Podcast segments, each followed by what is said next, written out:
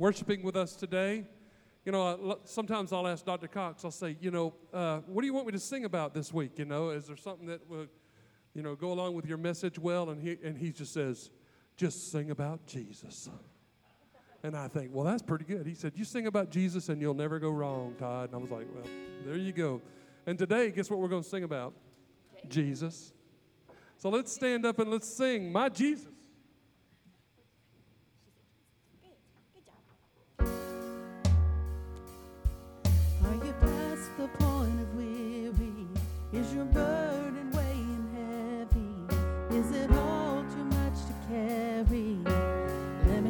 About my Jesus. Do you feel that empty feeling?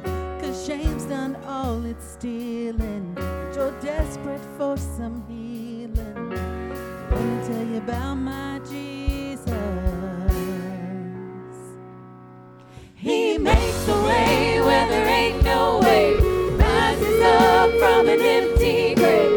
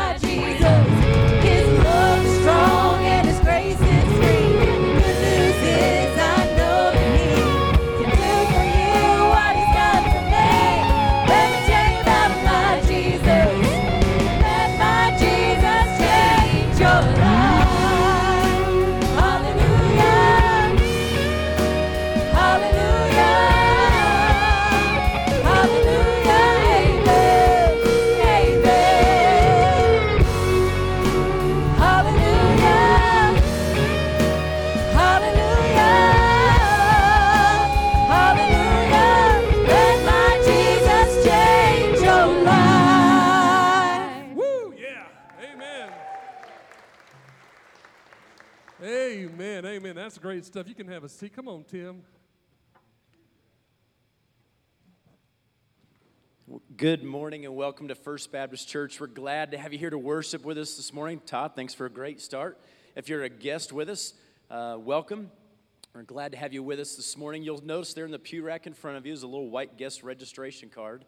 And if you'll take just a moment to fill that out, it's a great way for us to be able to connect uh, with you and get to know you a little bit. One thing we love to do on Monday mornings in our staff meeting, uh, we pray for all the prayer requests that are, that are written down on these cards. And so we invite you to write down your prayer request. Uh, we'd love to pray for you and pray for those things that are going on in your life. And so uh, take just a moment to do that. As you're exiting the service, you can either Uh, if you just have a prayer concern, you want to drop it in, in that offering box, you can do that. Or if, you, if you're a first time guest, as you're exiting, you head up to your left, you can take that up to uh, Dr. Cox, will be up there today, and he'd love uh, to get that thing from you. As we continue to worship, uh, Todd's got us off to a great start worshiping, and I just want us to read a passage. Uh, I'm going to just read this uh, Psalm 150 to you as we just prepare our hearts and ask God as we, we come together, we gathered here this morning just to praise Him. And here's what Psalm 150 says uh, Praise the Lord, praise God in His sanctuary, praise Him in His mighty heavens, praise Him for His mighty deeds, praise Him according to His excellent greatness. Praise him with the trumpet sound, praise him with the lute and the harp, praise him with the tambourine and the dance, praise him with strings and with pipe, praise him with sounding cymbals, praise him with loud clashing cymbals. Let everything that has breath praise the Lord. Amen. Praise the Lord.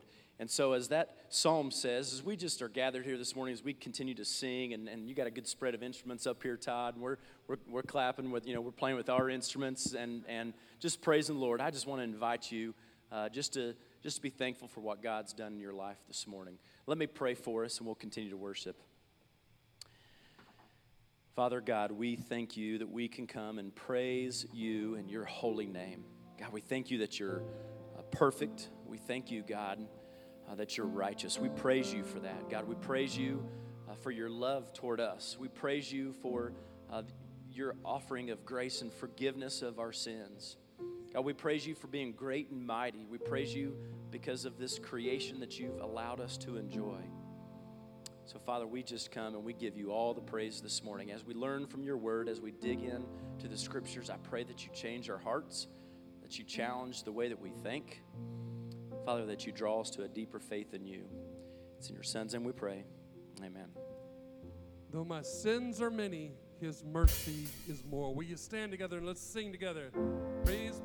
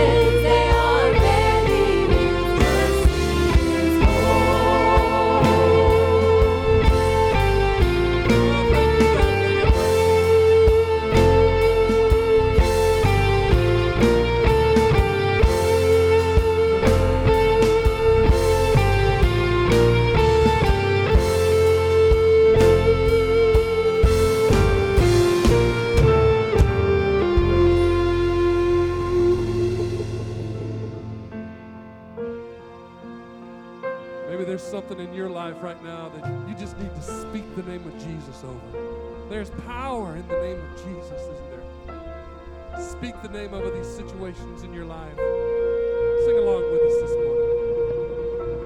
morning. I just want to speak the name of Jesus over every heart and every mind. Cause I know there is peace within your presence. I speak Jesus.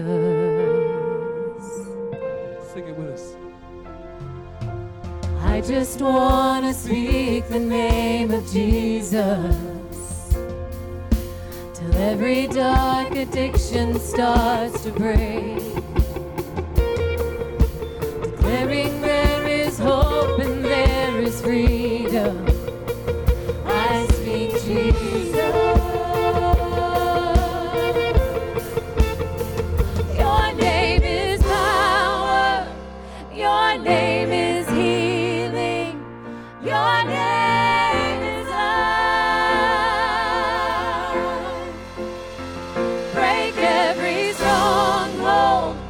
Shine through the shadows.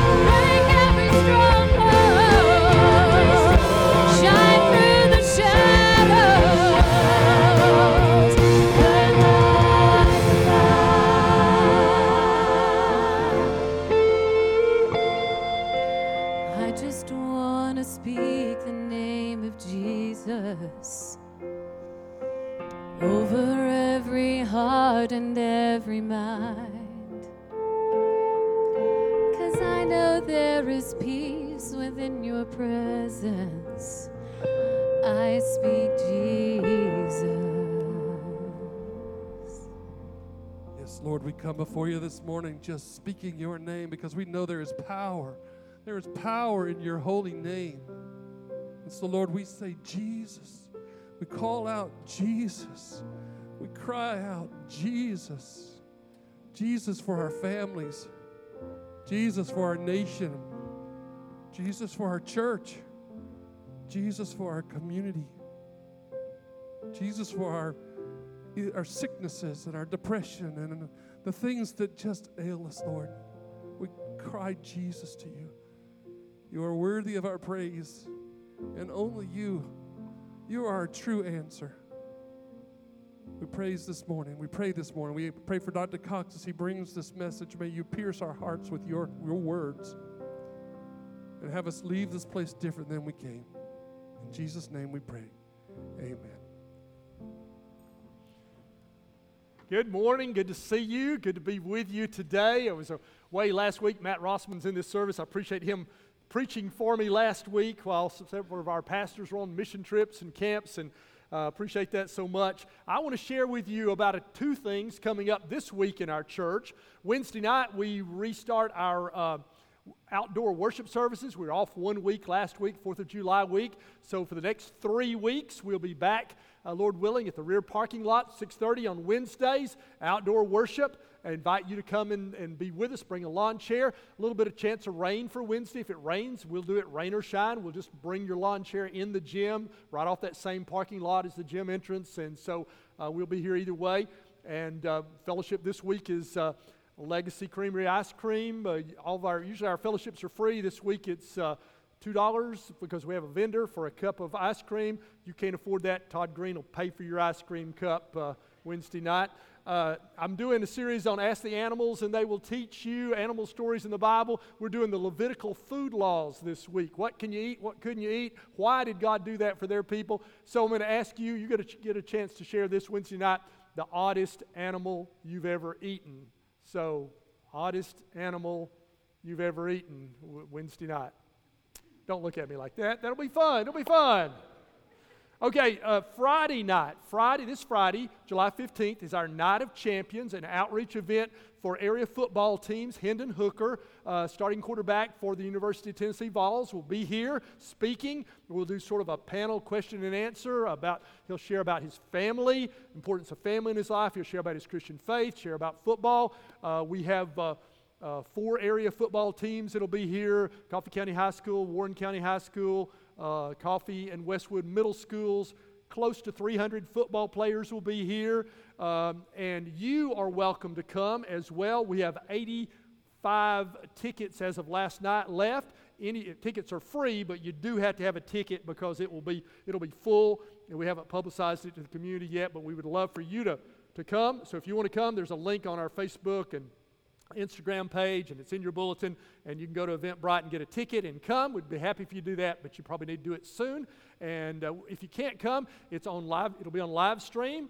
And uh, also, would you pray? Would you just pray for that event? I'm praying that many coaches and football players and other guests will come to know Jesus as Savior. I'll be sharing an invitation at the end, have commitment cards. Would you be praying uh, for many to come to know eternal life through Jesus Christ uh, this Friday night? Uh, and, and finally, I just want to keep before you in this service that we, Daniel McKenzie is starting 11 o'clock connection group or groups beginning uh, the first Sunday in August, when our, our launch Sunday, about three or so weeks from now, three or four weeks from now. And so we want everybody to be in a connection group because that's how you get to know people and connect with one another and with the Bible. We have great connections groups at 8:30. So if you're in this service, you could go at 8:30. Some of you probably don't like to get up or whatever. I don't know. So now there's going to be another option at 11 o'clock. So if you haven't come at 8:30, you could still do that, but uh, consider coming at 11. If you're interested in those groups at 11 o'clock, you, there's a form to fill out on the Welcome Center. You could tell Daniel McKenzie so he can sort of plan for how many groups we might be able to have, one or more groups at 11 o'clock. You ever watch reruns? Uh, Cindy and I, there was a time when we don't do it now, but there was a time every night before we went to bed, we watched the Andy Griffith Show rerun. Um, uh, Cindy's mom is 91 years old, and she watches an episode of Gunsmoke every day. Every day, Gunsmoke. Uh, but it's not just uh, older people that watch reruns. I spent a w- week this uh, past week with my grandkids, and those kids will watch these movies over and over and over. I've seen Moana more times than I ever want to see Moana. You ever watch reruns? Well, Today, this sermon is a rerun. I preached this sermon here in this place July 25th, 2004, 18 years ago. I'm sharing it with you again today, not because I'm lazy, not because uh, it's such a great sermon that I think, oh, this is the best. Get to hear this again.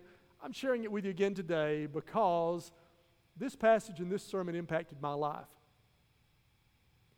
in a great way. And uh, I want to share with you in the years since then a little bit of how this passage impacted my life. So I want to share it with you a rerun again today. The story is in Mark chapter 10. If you want to open your Bible to Mark 10 46, it's a story of a blind man named Bartimaeus. And it says in Mark 10 46, then they came to Jericho, and as Jesus and his disciples, together with a large crowd, so there's a lot of people, this is the height of his popularity, and they were leaving the city, a blind man, Bartimaeus, which means son of Timaeus, was sitting by the roadside begging.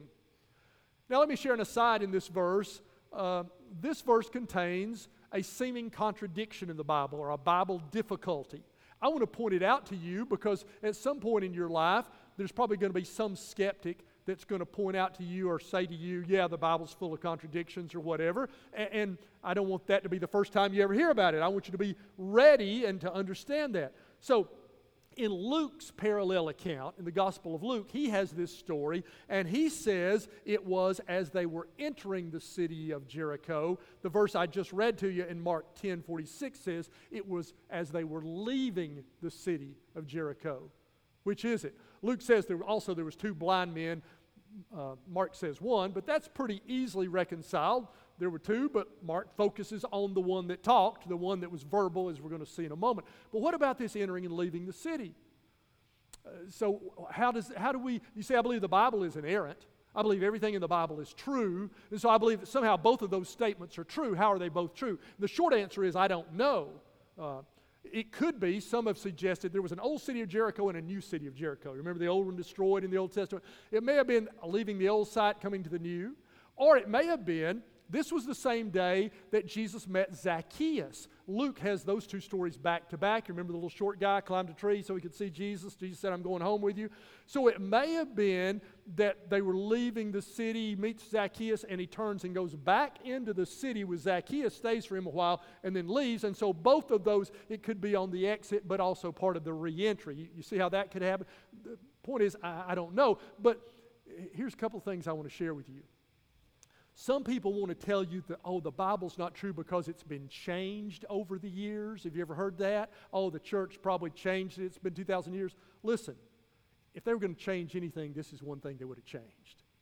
Those who preserved the scriptures and passed on to us passed on seeming difficulties, seeming contradictions, because they weren't going to mess with it even when they didn't know how it fit together.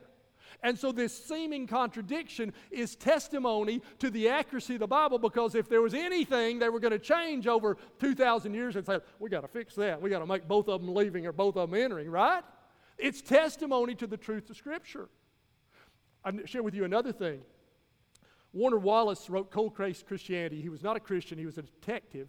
And he said what led him to Christ was reading the Gospels and seeing them that they were true eyewitness accounts. Because he said, whenever I interview suspects or people about a crime or those, when I get stories that match exactly in every detail, I know they've collaborated, there's collaborated, and they're, they're, one of them is lying. But, but he said, when I see eyewitness accounts that have little dis- seeming discrepancies and, and, and, details, then I know that that is an indication that it's true. And he became a Christian reading the Gospels, applying his cold case uh, uh, way of detective work to the Bible, wrote Cold Case Christianity to show these things show these are true eyewitness accounts. So I don't have the answer for that, but I want you to see that and to see that there's a possibility the Bible fits together and it shows the validity of the Bible. Well, they came to Jerusalem, and as they were leaving the city, there was a blind man, Bartimaeus, which means, Mark puts in parentheses, son of Timaeus. So in Aramaic, that they spoke, bar means son. Whenever you see a a, a name in the Bible that starts with bar, it's son of, sort of like our junior, you know. So Bartimaeus is son of Timaeus, Barabbas, Bartholomew, Barnabas, they're all son of, they're sort of junior. And so he's son of Timaeus, and he was sitting by the roadside begging. And when he heard that it was Jesus of Nazareth, he began to shout, Jesus, son of David, have mercy on me. Now, when he says son of David, he doesn't just mean Bar, G, Bar David's, uh, David Jr. Son of David means this is the Messiah because he recognized the Jews were looking for the descendant from David who would carry on the Davidic line and would be the one where, as Isaiah had said, the blind would see and the lame would walk. And so he calls out, Jesus, son of David, have mercy on me. And many rebuked him and told him to be quiet probably from the Chamber of Commerce of Jericho, because you know, got a big crowd, got a dignitary coming through, and you don't want this this this homeless guy "Rah!" yelling, you know, when he's going through. Shh, they tried to quiet him, but as they tried to quiet him, he just shouted all the more. Verse 48 says, Son of David, have mercy on me. And Jesus stopped, verse 49, and said, Call him. So they called to the blind man, Cheer up on your feet. He's calling you. And throwing his cloak aside, he jumped to his feet and came to Jesus. And then in verse 51, Jesus asked him a question. It seems an odd question. It's the center of what I want to talk to you about today. Hyundai Automobile Company has this ad campaign on television now called Question Everything. The idea is they've that they're trying to communicate is they've designed a car and they've questioned everything about the engineering so that they could make it the best. Question everything. So to convey that concept, they have celebrities driving their Hyundai cars asking these sort of odd or thought provoking questions. For example, one celebrity is driving along and he says, Why does quicksand work so slowly? And another one is driving along and he says, Why do we say heads up when we really mean duck? You ever thought of that? Why do we do that? Another one says, What do they call earthquakes on Mars? So, question everything. Odd questions. Well, this question of Jesus is sort of like that. It's sort of odd. This guy comes to him, this blind man who's been, Jesus, son of David, have mercy on me. And he comes, and Jesus says to him, Look at it, underline this in your Bible. Verse 51 What do you want me to do for you? Jesus asked him. Really? A blind man comes to him, and Jesus What do you want me to do for you? Why does Jesus ask him that question? I think there's three parts to the answer. I want to share them with you. First of all, I think Jesus asked him that question to clarify his desires. And so I th- want you to think about this question today. If Jesus was here before you and Jesus said to you, What do you want me to do for you? What would be your response? What do you want Jesus to do for you? And so I think the first reason that Jesus would pose that question is he wants to clarify your desires. He wants you to think about what do I really want from Jesus? What do I what is my des- desire my heart from him? Let me show you why I think that by looking at the passage before. Jesus asked this same question in the passage right before. And Mark, as he writes this gospel, I think very intentionally puts these two stories back to back to show the contrast. In chapter 10, verse 35, just before this passage, James and John, two of the 12 disciples, the sons of Zebedee, came to him. Teacher, they said, we want you to do for us whatever we ask. And verse 36, J- Jesus said, What do you want me to do for you? Do you see the same question? Underline it again in your Bible there to show the contrast. And they replied, Let one of us sit at your right hand and the other at your left in your glory.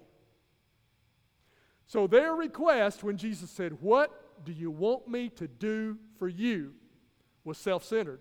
It was about their own glory. When you come into your kingdom, we want the best spots. We want to sit in glory, one on your left hand, one on your right. It was all about them. It wasn't about the kingdom and about Jesus. Their request was self centered. And Jesus said to them, verse 38, You don't know what you're asking. I wonder in some of our prayers, would Jesus say to us, You don't know what you're asking? And Jesus said, Because, uh, rest of verse 38, can you drink the cup I drink or be baptized with the baptism I'm baptized with, referring to his coming suffering and death? You don't know what you're asking. They didn't get from Jesus their request granted, but Bartimaeus did. He said, What do you want me to do for you? And the blind man said, I want to see. So I think the first reason Jesus asked this question, both is to clarify or crystallize or filter out our desires. What do you want Jesus to do for you? Are some of your prayers like James and John prayers? Are they self centered? Are they about you, about your glory? Are they kingdom centered? Jesus would have you to clarify your desires. There's a second reason I think that Jesus asked this question of Bartimaeus, and that is Jesus wants you to express your need. Jesus never asks questions for information, right? He already knows. He's not asking Bartimaeus because he doesn't know what Bartimaeus wants. He's asking, first of all, I'm saying, to clarify Bartimaeus' desires, and secondly, that Bartimaeus would express his need, and he wants us to clarify our desires and then to express our need. In Matthew chapter 6, verse 8, Jesus said, The Father knows what you need before you ask. He's not asking this question for information. The Father knows. Then why do we pray? Because He wants you to express your need. James chapter 4, verse 2 says, We do not have because we do not ask. And He wants you to express your need. He already knows it, but He wants you to express it. Let me put it to you this way in regard to salvation, anyone in this room can be saved this morning, but no one will be saved unless they call on the name of the Lord. Romans 10 13 says, Everyone who calls on the name of the Lord will be saved. That passage says, For it, that word is near you, it's in your mouth, it's right on the tip of your tongue. You can be saved just on the tip of your tongue if in your heart you'll believe and with your mouth you will confess or call on the name of the Lord. So you have to ask in order to be saved. And it's that way with anything else. He wants you to express your need. Are you giving expression to God? You know, we as Christians, many times we think about our problems, we complain about our problems, we talk about our problems, we don't pray about our problems. And Jesus says, What do you want me to do for you that you'll express your need. There's a third reason I think that he asked this question of Bartimaeus and he would ask it of us, and that is Jesus wants to arouse your faith. Would Bartimaeus dare to say the unthinkable? Would Bartimaeus say, Well, um, uh, I, I, just need some alms. Uh, if you could just give me a stream of income, uh, just a house to live in. Bartimaeus, though, goes big, goes bold. He says, I want to see. And the next verse, verse 52, Jesus said, Go, your faith has healed you. Immediately he received his sight and followed Jesus along the road. And Jesus is stimulating his faith. Will he say, I want to see? And he does. And Jesus says, Your faith that I could do that has healed you. And he came and followed him. So sometimes in our praying, we don't pray big enough. Are the things that you're asking God for going to happen anyway? Are you asking any God sized prayers? Bartimaeus was bold enough to say, I, I, believe you can make me see, and I want to see. And maybe you're praying and, and, and your prayers, maybe you're just, maybe you're praying for your kids. And you're praying, Lord, help my kids not get into trouble. Oh, just keep them out of trouble. Well, that's a good prayer to pray. But could you pray more than that for your kids? Could you pray bigger than that? Could you pray kingdom centered prayers for your kids? What does Jesus, what do you want Jesus to do for you? When I studied this passage in 2004, that question really gripped me. It came at a time in my life where there were some uncertainties. Um, some things in my life and my family. I had, at that time, 2004, a son in college and a son in uh, high school. That's sort of formative times for your kids. It came at a time when we were starting a building program. Uh, there was some opposition to it, there was some uncertainty. So, in my life, and in my church, and in my family, that week, I took out a piece of paper, sort of like what I have for you in the sermon notes of the bulletin, and I wrote down what I wanted Jesus to do for me. I tried to clarify my desires. I, I, tried to examine what I was praying about for myself and my family and our church, that it wasn't about me, that it wasn't for my glory, that it wasn't a James and John kind of prayer. I didn't want to pray that. I wanted to clarify that, that it would be kingdom centered. I, I gave expression to them. I think there's value in expressing on paper. It forces you to express what do you want God to do for your kids? What do you want in your marriage? What do you want in your career? What do you want in, in your church, in your community? What do you want Jesus to do for you? And I tried to pray faith filled prayers that just weren't things that were going to happen anyway, but God sized things in our church and in my family. And so I shared that list with Cindy uh, during the week before Sunday. She had to hear the sermon sort of twice. You know, I sort of told it to her and she had to hear it again. And so that Sunday morning, after I'd preached that, Cindy and I came and knelt right here and we prayed that list together. And I've kept that list through the years, and it's been one of the most powerful things I've done in my spiritual life. I read it again this morning. And most of those things that I prayed for on that list God has done. Not every one of them. I would say to you, there are a couple that they're not. So maybe I wasn't totally aligned with the with his will. Maybe I had a little bit of James and John going on in there. I don't know. Or maybe it's just not been time yet and you know God's work takes time. I don't know, but I'm saying to you most of those things to the glory of God in my kids, in our church, in my family were answered. And so that became a powerful thing in my life. And so whenever I came to a time like that time of some uncertainty or so, some temptation to worry, I would do that same thing again. I would say, What do I want Jesus to do for me? And I would make a list like that. And I've kept those lists. And about every five years, even if I wasn't in a time of turmoil, I would do that. What do I want Jesus to do in our church over the next five years? What I want Him to do in my family over the next five years? What I want Him to do in my life over the next five years? And so today I want to encourage you to, to consider that question. And I want to invite you right now to take out your worship bulletin or uh, a piece of paper or in the flyleaf of your Bible and, and give it some expression. And I want to invite you, we're going we're to wait for two minutes. I'm going to give you two minutes in case you wonder, how long are we going to sit here doing this? Well, about two minutes you're going to sit there. And then I'm going to come back and, and we're going to proceed. But uh, I just want to invite you to consider the question what do I want Jesus to do for me? So, I know two minutes will probably not get all of you completed, certainly. This is something that you probably need to, if you really take it seriously, go home and spend a little time with. But it may get you started, and that might be good for you to get started. Or for some of you, it may crystallize pretty quickly one thing or two things. You don't know everything, but man, there's something that just crystallizes in my mind right away. Jesus, this is a desire of my heart. This, I believe, is in line with your kingdom, and this is what I want you to do for me or my family or my career or my church. What do you want Jesus to do for you? We're just going to be silent for two minutes. I'm going to invite you to think about that.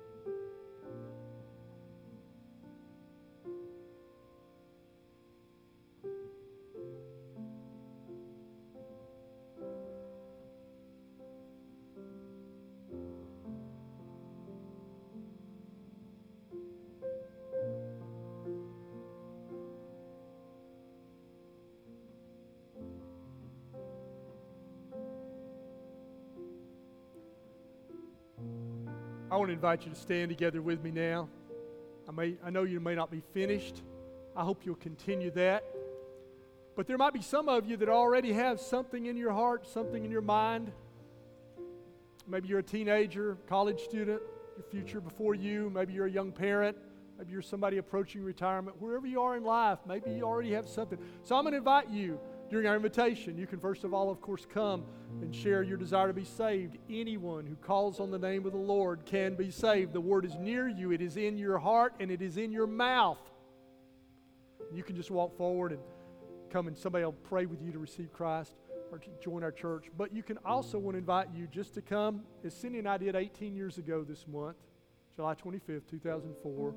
I just want to invite you to come and, and kneel here and answer that question what is what I want Jesus to do for me?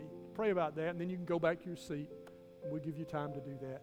So if God is leading you to, to respond in any way, you do that as we sing.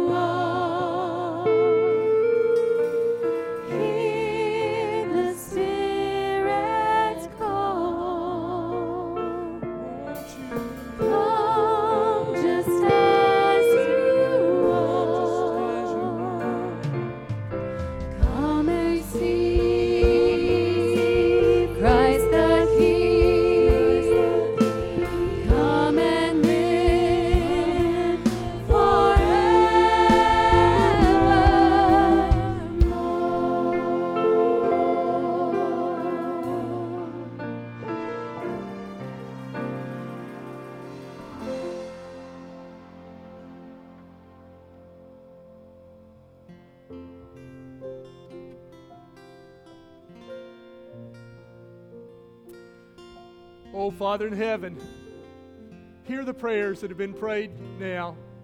In the name of Jesus, we pray. Amen. Thank you. Be seated for just a moment more.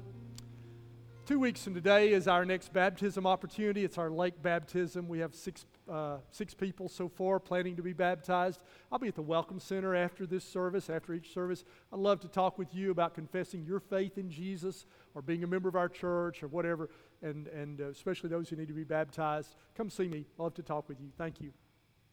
Daniel? Before we go, I want to remind you about, uh, I'll let you know, you may have seen the chalkboard out in the hallway there with backpacks.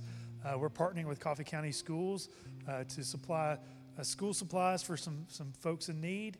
So you can grab one of the cards there and um, buy the school supplies, put them in a backpack, uh, and bring those back on July 24th. So I think we've got somewhere around 80 students that we're trying to help out and many of those were taken, but there's still more if you'd like to grab one of those. And if you are blessed, you can be a blessing. So uh, that's a way that we can share the love of Christ with our community, and we appreciate that partnership. You can also uh, continue in your worship as you uh, give, and there's uh, the boxes in the back there for tithes and offerings, another act of worship as uh, you, we gather this morning. So we will pray and be dismissed.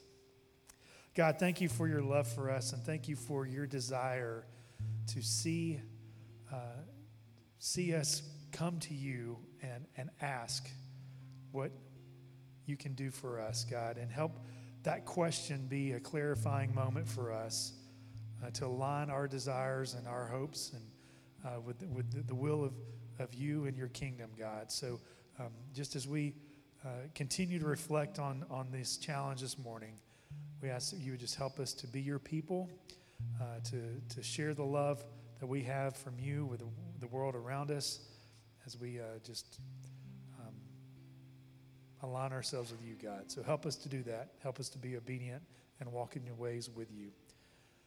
Thank you for this time together. Thank you for who you are. It's in your name we pray. Amen.